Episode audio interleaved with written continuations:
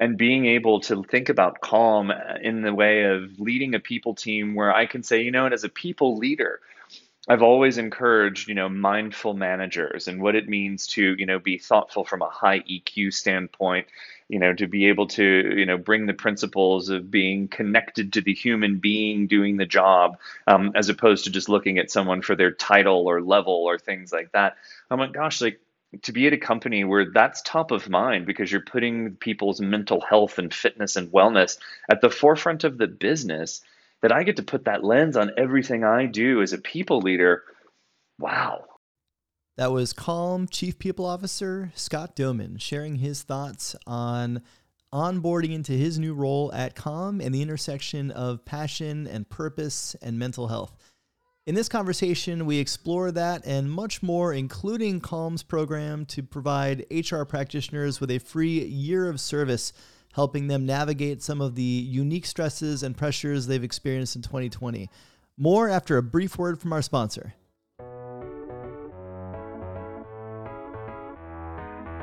Redefining HR one podcast at a time. Support for the Redefining HR podcast comes from Pyn.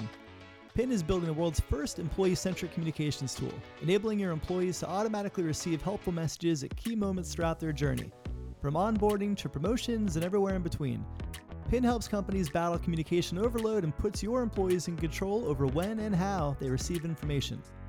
Go to pynhq.com for more information. That's P-Y-N-H-Q.com. And reinvent employee communications for the distributed workplace. And now, on to the show. Hey everyone, welcome to the Redefining HR podcast. I am your host, Lars Schmidt, and today I am really excited to be joined by the Chief People Officer for Calm, Scott Domann. Scott has an epic career that I really can't wait to dig into with a lot of companies that you're going to recognize. And uh, we have a lot to cover. So, Scott, thanks so much for coming on the podcast. Uh, why don't you start off by giving the listeners a brief intro and background on you? Yeah, thank you so much for having me. I've been really excited to join uh, this podcast, and I've loved your other ones. So, a um, little bit of background on me. Um, I grew up in a small town in Oklahoma. Didn't realize jobs like yours or mine existed. Feel really lucky to, over the years, have been able to find roles that in companies that one I'm proud to have worked for, but that also I get to combine things that I'm really passionate about. I'm a people nerd, so I think I'm in the right job. Uh, and then being able to understand, you know, the things that really help businesses and organizations and teams grow and thrive. Um, and there's things that provide, you know, toxicity and you know downside as well that you can avoid and help to, you know, alleviate when they do happen. So um, I feel lucky. Uh, you know, started my career in New York, have been back and forth between New York uh, and LA for the past couple of years, and now have been at Calm for about nine months. So, really, really happy to be here. Yeah, well, there's a lot I want to dig into uh, with your role at Calm, but before we do, I wanna I want to kind of get into the road that led you there. So you, interestingly okay. enough, you know, you started your career at uh, Warner Music and Warner Brothers Entertainment in roles that were very centered around strategy, metrics, and communications. Which right. I think if you look at HR today, you know, fundamental capabilities to modern HR, but weren't necessarily always, you know, that at that stage in your career. And I'm curious, like, how did that experience, especially, you know, your kind of immersion in those three disciplines, uh, how did you carry that with you through your uh, people career leading up to your role now? Yeah, it's a great question. I mean, I, I feel really lucky to have started my career at Warner Music Group working for uh, a guy named Jim Blauvelt, who's still someone that I have a lot of respect for. Like when you asked me about sort of the HR mentors and people I looked up look up to, he's definitely one of those people um, because he was very much on the cutting edge of thinking about org design, strategy, metrics and data as, you know, to help us make decisions, not just in the classic HR generalist or HR director model um, of, you know, it was truly about learning how to be a partner to the business. Um, and how being a partner to the business required me to have a deep understanding of the business in terms of how it operated, what its core strategies were, and how the HR slash people strategies were really core to those principles. How you know recruiting wasn't just finding people. Recruiting was much more around bringing in the absolute best people for the job. The you know cost metrics and all of the other time to fill of certain roles, so you could understand the difficulty behind that, um, and learning that really early on in my career as something I've always been I've I feel really lucky to have had. Um, and at Warner Music Group, it was at that time part of Time Warner so you know time warner had some really thoughtful and well laid out principles and plans and strategies um, and warner music group really you know went to the beat of its own drum more or less on you know how it operated a different type of employee different type of um, person that we were working with the with the artists and things like that. So working with various record labels and execs on you know taking those principles of data and metrics and analysis and org design and talking about performance management and DE and I um, forced me very early on not just to have a um, textbook approach to things that um, I had to find different words for different principles, that I had to be much more creative and thoughtful as opposed to showing up as someone who um, you know, they had in mind would be sort of a classic personnel or HR individual. I remember very clearly when I was called Scott from personnel, um, and realizing that I had to, you know, sh- if I expected to have a, a differential or impact on a business, I had to understand that business and I had to understand their language and the things that meant the most and the data that I would be able to pull and the strategies I pulled together.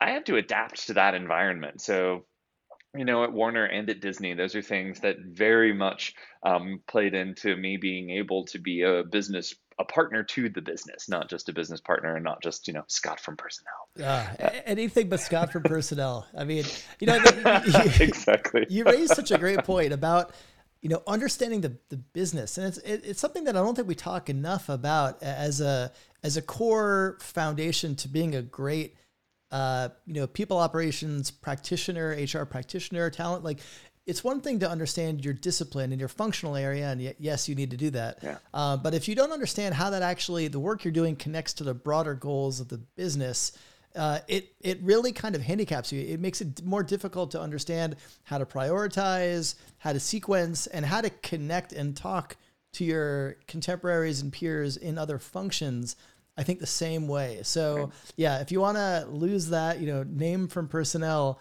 uh, label, that that is that is a foundational thing that you uh, you need to focus on. You know, yeah. For you, like your, your, background, I remember, you know, we, we've known each other for a little over a year now, and I remember when I first yeah. saw your LinkedIn profile uh, and kind of where you've worked.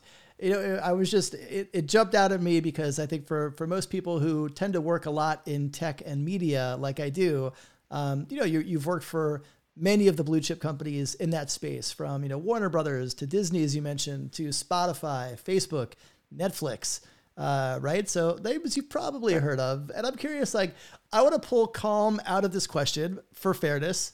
Uh, so Calm is not you're not able to leverage Calm for this answer, but of those roles, what what role, what company stands out to you the most? Where did you have the most fun? Oh gosh, eh, you know, when I uh, was thinking about this earlier, I was like, you know, I could say this, but then I realized, you know, I could, oh, it's Netflix, oh, it's Facebook, oh, it's Disney. But then I realized the times that I've had the most fun have been when I'm able to build something or I'm faced with a challenge of the unknown. Yeah. And that's been existent at every company. So at Warner Music Group, it was around, you know, the time that Warner Music Group was acquired by private equity and a couple of us had to, you know, be the drivers behind that. I ended up talking to um, someone who was on the compensation team who's now running total rewards at another company. She and I caught up after, you know, almost having not talked for 15 years. And we remembered those days very fondly and like, gosh, that was fun. Um, at Disney, it was being part of the team that was building Disney English in China. You know, at Facebook, it was being part of the teams building sales and opening up international markets. And at Netflix, it was the same around, you know, opening up offices around the world and being able to, you know, build out something that wasn't there before. So each company had a different element of that, but I realized it was around the build. Yeah. Um, and every company that I've been at, I've tried to take what has been most meaningful to me, um, you know, in terms of how much I've enjoyed it, how much I've gotten out of it, and the things where it's the, you know, that are very specific to that culture. You can leave sometimes in that culture. Um, but like I look at things like where Netflix is probably one of my favorite places I've ever worked just because the culture is so well defined. Yeah. um, and so thoughtful about the way that it's rolled out and the language that people use, and being able to have been part of that. I feel really lucky, but also being able to say, "Gosh, how did those principles work at other companies?" Um, and being able to look at Honey, for instance, and seeing how the principles of the various places I've worked worked at a place that was getting acquired and you know announced its acquisition eight weeks after I joined. So that was a totally different experience. And then being able to come to Calm with it's such a core mission of you know making the world a happier, healthier place and solving the world's mental health crisis. Um, of being able to say, gosh, what are the principles from Facebook, from Disney, from Warner, you know, from Warner, from Netflix, from Spotify that actually can bring a mission like this to life in, in terms of putting the puzzle pieces together to create a foundation for a company. And um, sorry for the longer answer, but that's why I can't just pick one place because I loved elements of so many of those places that I feel lucky to have been on the adventure of my career that I've been on. No, I mean that makes sense, and I think you know you you you stated something that I can certainly relate to, which is the uh, the value in being in different roles in different environments and taking something from that that you can then apply to your next role. And sometimes that's within the same discipline or the same industry. Sometimes it's a different one. And you know, you might you might have worked in you know random industries, but there's certain elements of each that you can take and kind of you know you're you're over your the course of your career, you're building your tool belt, uh, and you're being exposed to different situations, and you're having to solve them in different ways based on the you know resources, tools, culture, etc at your disposal. So it's uh, it's interesting that you kind of framed it that way with uh, stacking. Um, I want to go back to Honey for a minute because you you mentioned something that was uniquely interesting about that role that I want to learn more about. So, you know, you you join, you move from uh, I believe it was Spotify over to Honey.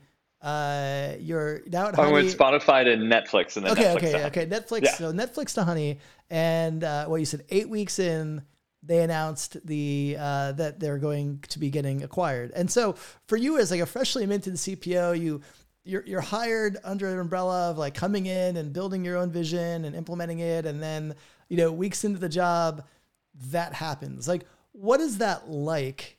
What was that like in that experience for you? And then how did you adapt? Like you're probably already, you know, building out your talent roadmap. Uh, and obviously that is a, uh, a significant marker that now that's going to change. Like, yeah. what, what was that? Walk me through that process. Yeah, you know, it was really fascinating because it actually made me think about the acquisitions that I'd been part of in the past where, you know, where either like at Warner Music Group I was being acquired and then at other companies where we were making acquisitions where I was like, you know, I've been down this path before, so it wasn't quite as scary. And what I found what was really good is I was building my talent roadmap um, I, I realized I was like, you know, one of the things that was missing all those times was an active engagement and education with the people who are being acquired that are actually experiencing this. Because very early on, I realized that no matter what the change is, you have to be able to answer the question of what about me? Yeah. Um, no matter how well laid out the FAQs are, no matter how um, great a communicator or not great a communicator leadership can be, you really have to recognize that people are like, okay, great. And two seconds later, they're like, what about me? What does this mean to me? What is the impact to me? So I looked at it as a real opportunity to one like sort of cement a foundation for how we were going to you know how i was going to operate as a chief people officer and the things we were going to do because just because we were getting required acquired didn't mean that anything stopped. Still to do a lot of recruiting, still to do a lot of, you know, developing of our people leaders, still had to, you know, implement a lot of change in org design. Um, so for me, I was like, what is the piece of this that goes along with it? And I was like, you know, I feel really lucky to be in this position to educate, you know, I think at the time Honey was about 400 people to really educate 400 people who may not have been through this experience before what it means to go through this experience. So we looked at it and we laid it out as, you know, how do we um, put together the fundamentals of an acquisition, meaning teaching people the here's some of the words you may hear over the course of time. What does it mean to actually be acquired in terms of the changes that you will experience and just actively communicating and getting that out? And especially doing that right as we had gone, you know, it was about a year ago that we ran into our work from home environments where it was like doing all of those things over the course of you know the you know that those first couple of months of uh, safer at home or shelter in place that it took on a new life to it that I felt really like I was like okay it's my job to actually look after the people of honey to be able to give them the tools that they need to do great be great at their jobs but also right now I felt like this this uh, this desire to be even better if and be even more for them because they needed information in a time that was already unsettling to answer the what about me question that they had as it related to changes at the company, their own jobs, their orgs, and things like that. So um, I don't know. I looked at it as a challenge that I feel really grateful to have experienced, and also it's one of also one of those things that I was like, I've got to do this and I've got to do this right because there are a lot of people depending on this information, and I want to, and I'm glad to be one of the people who can give it.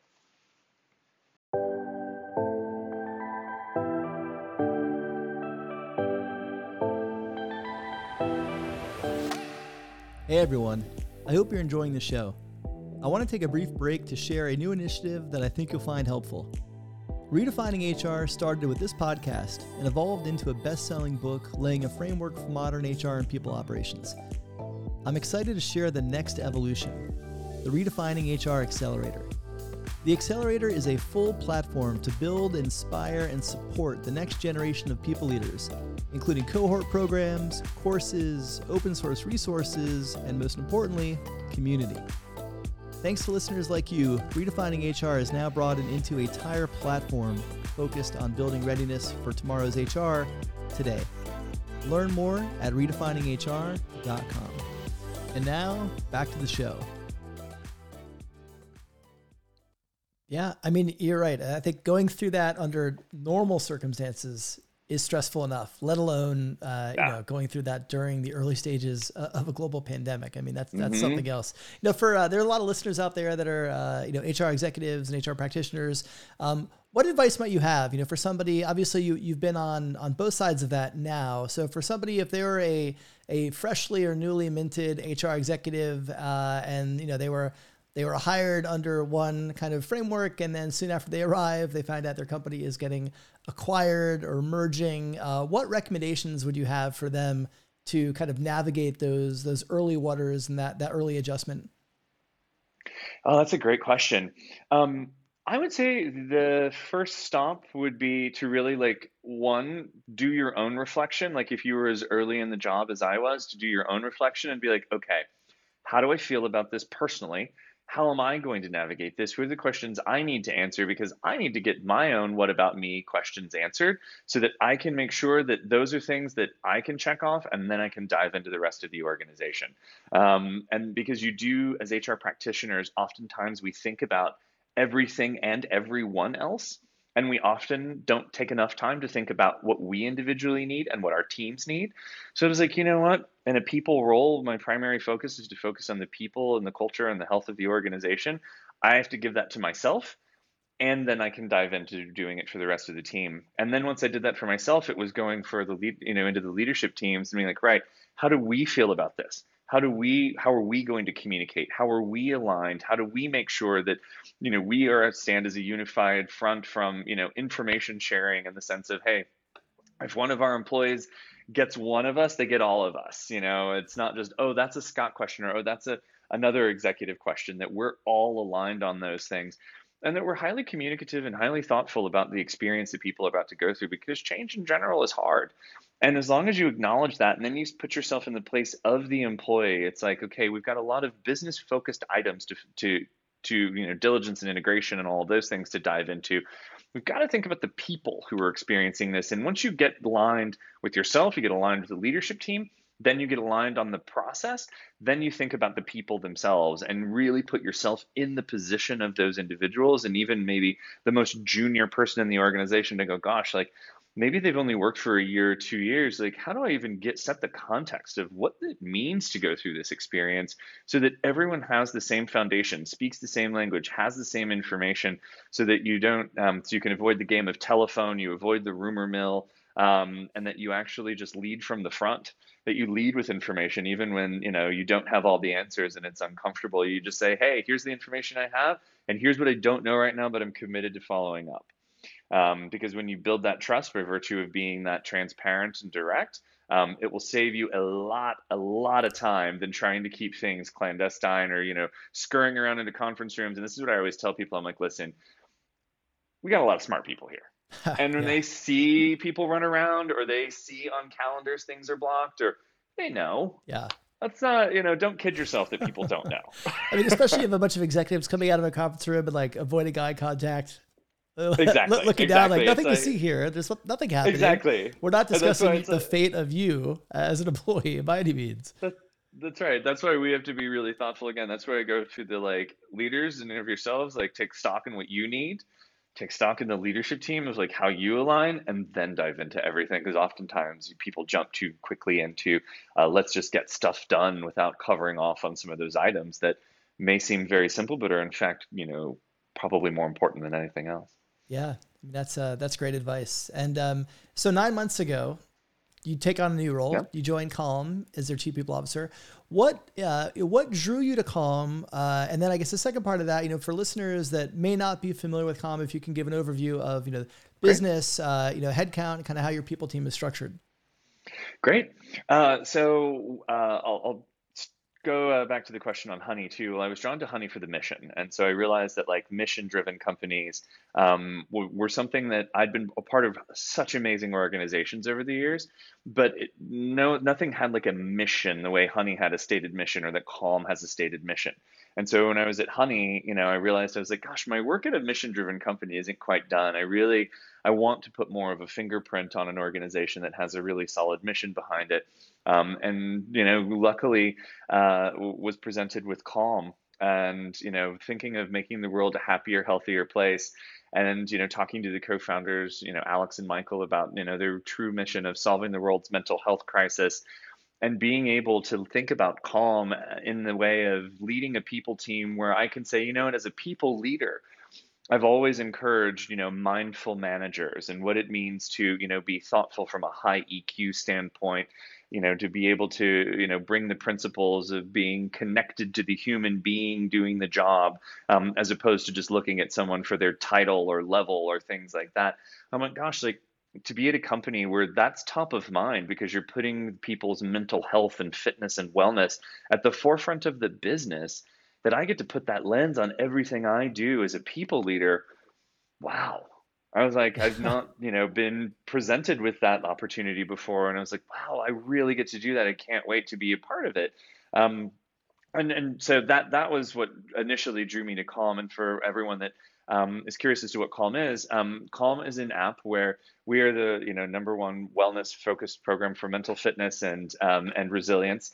Uh, we've got a lot of amazing content on our service, ranging from sleep stories to music to our kids content and we're building out some really uh, phenomenal libraries right now that lead people to a sense of centeredness to a sense of resilience to a sense of you know reduction of anxiety and in a way that you know you is most relevant to you. Um, we've got some amazing amazing uh, voices on our app like uh, tamara levitt and jeff warren to matthew mcconaughey and harry styles to you know some amazing kids content that we're working on right now. And it's really wonderful to think about you know that you as a subscriber to calm are able to say you know what? I only have time for this amount of time and I'm dealing with some, you know, anxiety today. What can I go, do to go on a guided experience that helps me reduce that anxiety in the way that I need it? Or like I've talked to a lot of candidates um, over this past year who have said, "Gosh, like I want to tell you a personal story about what Calm has meant to me and my family in the toughest days of the pandemic, where you know, as a family, we listened to this piece of content that helped us find." a sense of centeredness and escape and you know we're able to connect as you know a family unit and you know, it's just some of those stories that make me feel really, really lucky to be part of this organization.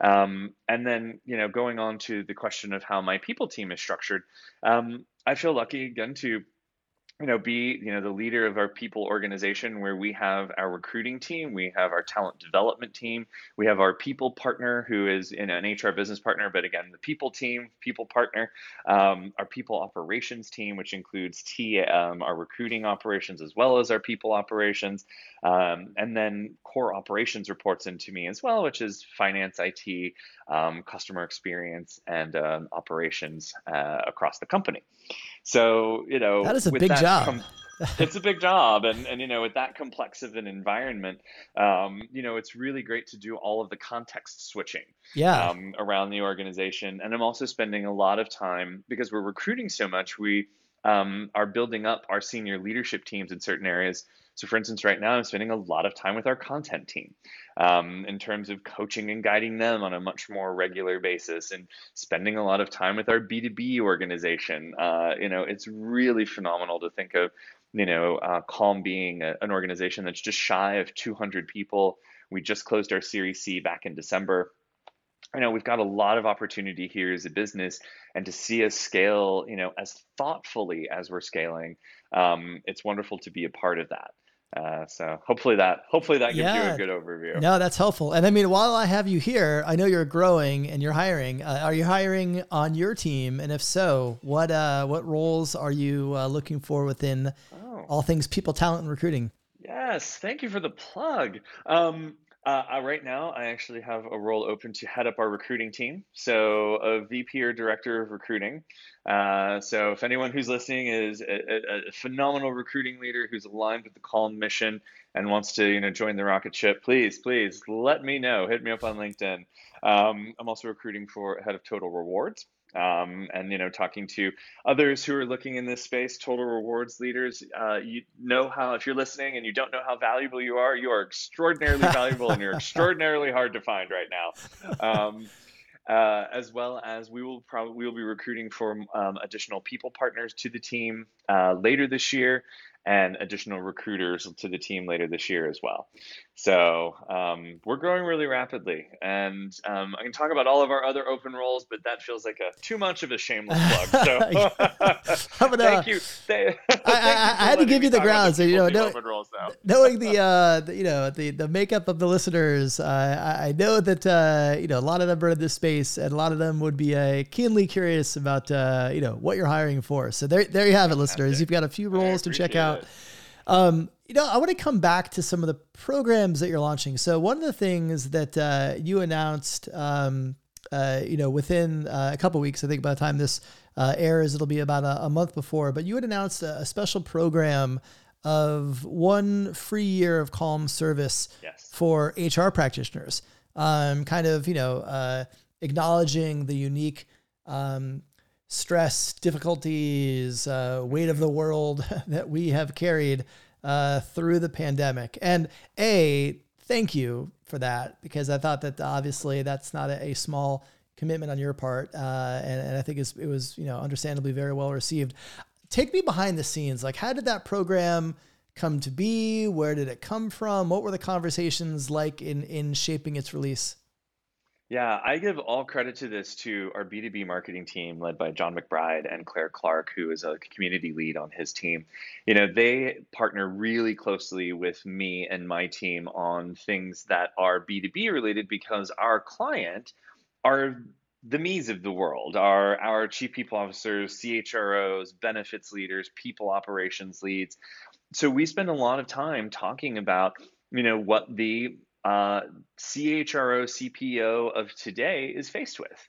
Um, and faced within a remote environment. And so this idea came from them, and they'd asked um, myself and our people partner, Song Almazo, and our head of uh, talent development, Sarah Tobin, to take a look and offer quotes and ideas and thoughts. And I was so impressed with this. I was like, wow, I was like, this is such a phenomenal thing to be able to say to the people who are dedicating so much of themselves and oftentimes I, have talked to a lot of people leaders right now that they're dedicating so much of themselves that they have almost no gas in the tank for themselves at the end of the day. Yeah, and I was like, what a phenomenal thing for uh, you know an, a, a team that's partnered with the people organization to think about giving back to the people team. So I was like, this is so wonderful.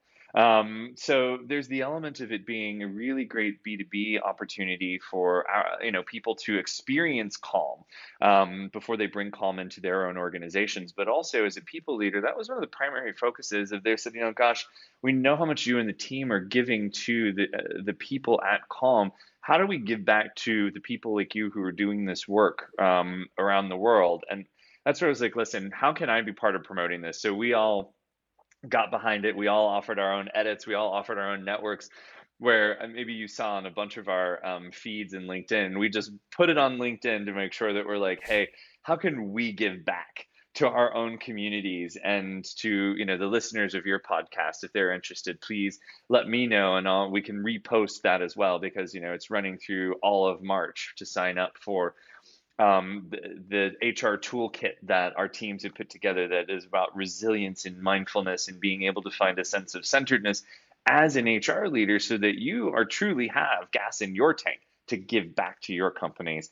Um, I've never worked on anything that's been that exciting for me, just as an HR practitioner before, where I'm like, gosh, like we really are giving back to our communities, and in the sense of, um, you know, we're letting the cobbler's children have shoes.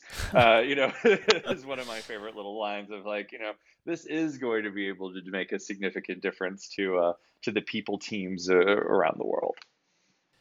Cool. Well, Scott, that uh, a, I mean, that's uh, it's got to be pretty rewarding for you just to be, you know, that that a program like that has so much intersectionality with your role and like what you do and what you're working on and the stress that you know you feel. Like, how do you, you know, for you, how do you practice self care? Like the, the the the the stress. I mean, we don't need to walk play back the stress that I think all HR practitioners, but certainly CPOs uh, and CHROs have faced over the last year, uh, and and too often uh, the last person uh, serviced is themselves, right? They're they're taking care of their team, their employees, everybody but themselves. Uh, and so, how do you think about practicing self care for yourself?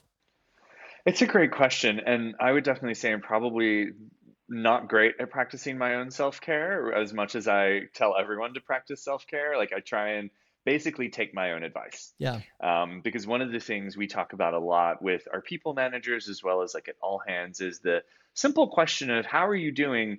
No, really, how are you doing? Yeah. So that you really draw people in, you draw it out of people because it's easy to say fine and move on to the next next topic. Yeah.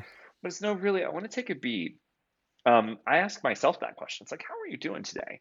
Um, and so I find that like just giving myself the little things that I enjoy are really great. Like I make time in the morning to go on a walk and I'll maybe go on a walk for an hour. And if I don't have time to go on a walk for an hour, I'll get on my Peloton for a half hour. I've found times during the day where it's like, wow, I've got, you know, an hour block here where a meeting was canceled I'm going to step away from my computer and again, either get on the Peloton for a quick 30 minute ride or I'm going to go on a walk or I'm just going to call one of my friends and check in and see how they're doing. And I feel very lucky to also be connected with some really great people leaders as well um, that I can call on. And we just have that moment of it's like, okay, how are you doing? And then everybody, you just like take that deep breath and you let it all hang out. Yeah. Where you don't feel like you have to be on all the time. And for me, that has been so important to have like really great people in my network that whether it's like my best friend is an HR practitioner, but also people in my network that I've just grown so much closer with over this past year to be able to say, gosh, like it's just so nice to call you and like have a conversation that I wouldn't normally have. Um, with other people on my team or at the company and for them to call me and say gosh, your vulnerability just reminded me I needed to do the same. And I didn't talk to you about this of being able to provide that support mechanism for each other yeah. um, has been a real, I didn't realize how important that was for self care. Um, and to have that like um, personal board of directors around you that you can just like let it all out with and, you know, really you know find that sense of centeredness yeah um, and also i would say i have used calm more in the past year as a sense for my own self-care um, than ever before. So there are some guided med- you know some guided meditations and anxiety reduction that um, I take myself on a lot. Um, that I feel really I don't know one really happy that I've got Calm as a user, but I also that you know I'm able to work here and then put that lens on everything I do too. So yeah, I mean that that peer network uh, you describe is is so important. Uh, you know, and, and obviously yeah. in, in, a role like yours, you you know, you it's a lonely job. You you don't really have a lot of people yeah. within the business that you can talk to about certain things. Uh, and so, yeah. you know, nobody within the walls of your company knows the unique uh, stress and pressures that you're experiencing in the role right. of a CPO or CHRO. So having those peer networks where you can go and you can commiserate and you can uh, unload when you need to, uh, I, I, think is is absolutely essential. And so I definitely encourage uh, anybody listening, make sure you've got those networks you can tap into. Um, Scott, 100%. this has been a ton of fun. I wanna I wanna close up with a little lightning round. I'm gonna we're gonna go rapid fire through oh, a couple questions. We're gonna have some fun with this. So try to keep your answers to about a, uh, a sentence or so, and uh, we're gonna rock and roll. So you ready? Yeah, I'm ready. All right. I am peeping your Spotify playlist. What am I going to learn are your top three artists? Uh, Kylie Minogue, Dua Lipa, and there's a Mint a playlist called Mint that I listen to a lot.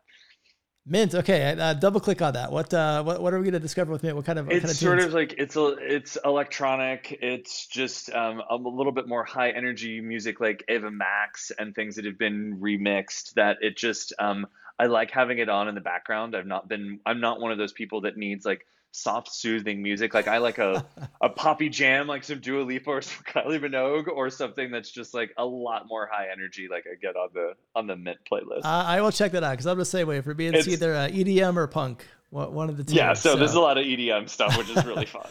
All right, uh, what is your least favorite HR buzzword? Probably seat at the table. Oh yeah, that's it just we should just sort of, we should banish that. It should just be gone. Yeah. It doesn't serve us. It never did. But now it's just kind of embarrassing if we're still talking just, about it in a non-satirical way. Yeah, I just can't. I just yeah. All right. Uh, what is so? I know this is, is I'm putting you on a spot, uh, but what is your favorite HR function? The favorite HR discipline? Oh, it, it goes back to my roots of OD yeah. and learning um it, it, just it's not a favorite now but it's that thing that i started off doing that i have the most um i don't know it's the softest place in my heart for yeah. about the stuff that i love doing and that i first started doing. Um and then i think has actually served me well as i've progressed in my career. Yeah. Uh, if you weren't practicing hr what would you be doing?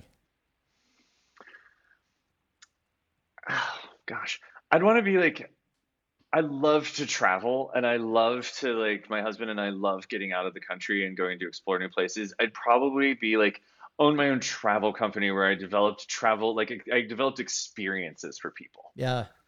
You know, it's, it's funny hear you say that. The uh, one of the things that we've been doing, uh, my wife and I, since the pandemic, well, not since it started, but at least probably the last four months, is uh, Rick Steves has like an online streaming show every Monday night uh, and he goes through like different oh. travel episodes, and it's just like because we we love travel too, and obviously we're not doing that, so it's a way to so kind of scratch that itch. Uh, and, well, the closest we'll get to doing that until we can actually get on an airplane again. So, um, Scott, last question so for great. you. I got one one one last one for you. What uh, who is one HR practitioner you admire and why? Oh gosh, um, I don't know if we, if she's an HR practitioner, but it's all. I mean, it may sound very basic, but I love Brene Brown, and in terms of just the books that she's written, all of the work that she does, like Call to Courage, you know, uh, it just it means so much to me that I pull in so much, so much the principles of vulnerability and the removal of shame and things like that um, into my everyday in terms of how I coach managers, how I coach leaders, how I think about my team. Um, I don't know if that's your standard answer, but you know, she's one of those people that I reference. I a ton. Um, and then yeah, so if you if you want other practitioners, I someone to shout. So I know since you're editing this, that's one answer. The second answer is like an HR practitioner that I have a lot of respect for is a gentleman named James Kinney, um, who's the new chief diversity officer uh, and the head of HR for the Americas at Ogilvy. Um, he and I connected over LinkedIn about a year ago, and we just had a call this morning where um, he's put together some DE and I um, practitioners and professionals who are all talking about the things that we're facing and learning from each other that just the fact of like he's such a wonderful human being who cares so much about the topics of both you know as a people leader but also diversity equity and inclusion is the you know something we have always needed to focus on and amping it up even now so that it becomes something that doesn't dissipate. Um, i have an enormous amount of respect for him. Yeah. Well scott that's uh and, and brene is uh yeah she's tremendous. And um Interestingly enough, you're not the first person that has answered the HR question with Brene Brown. So uh, that, that, that, I didn't think it would be. that's a sign. She she's a dream guest. I may have to uh, I may have to see if I can uh, if I can get in touch with her people for season six. We'll see. Oh we'll see gosh, if we can make some magic be... happen. I have to I have to compile these sound bites so... and be like, look, there's a there's demand. Uh, that, yes, I. Th- you know what? I would. I would gladly join that as a li- as, as I, I would. Uh, I'd be the sound person if you wanted. All right, you're hired. You're hired. I'm going to bring you in. So, uh, Scott, thanks that. so much for uh, for making time to uh, share your career, your journey, and what you're working on, and uh, uh, all of that. It's been great getting to know you a bit better, and appreciate the work you're doing. And again, thanks to your B2B team for this. Calm one year membership team for HR practitioners. It's a it's a big a big gift for us, and it's appreciated.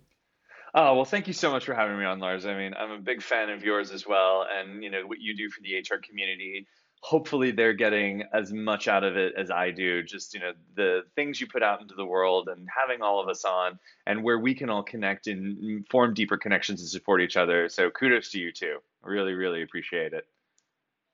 Thanks for tuning into this episode of Redefining HR. For more information on the podcast, past episodes, future guests, the Redefining HR book, or free resources, be sure to check out redefininghr.com. And if you dig this podcast, why don't you share it with your CEO, your executive team, and your friends to help them discover what redefining HR is all about? If you really dig this podcast, I'd love for you to leave a review on whatever podcast delivery vehicle your ears prefer. See you next week.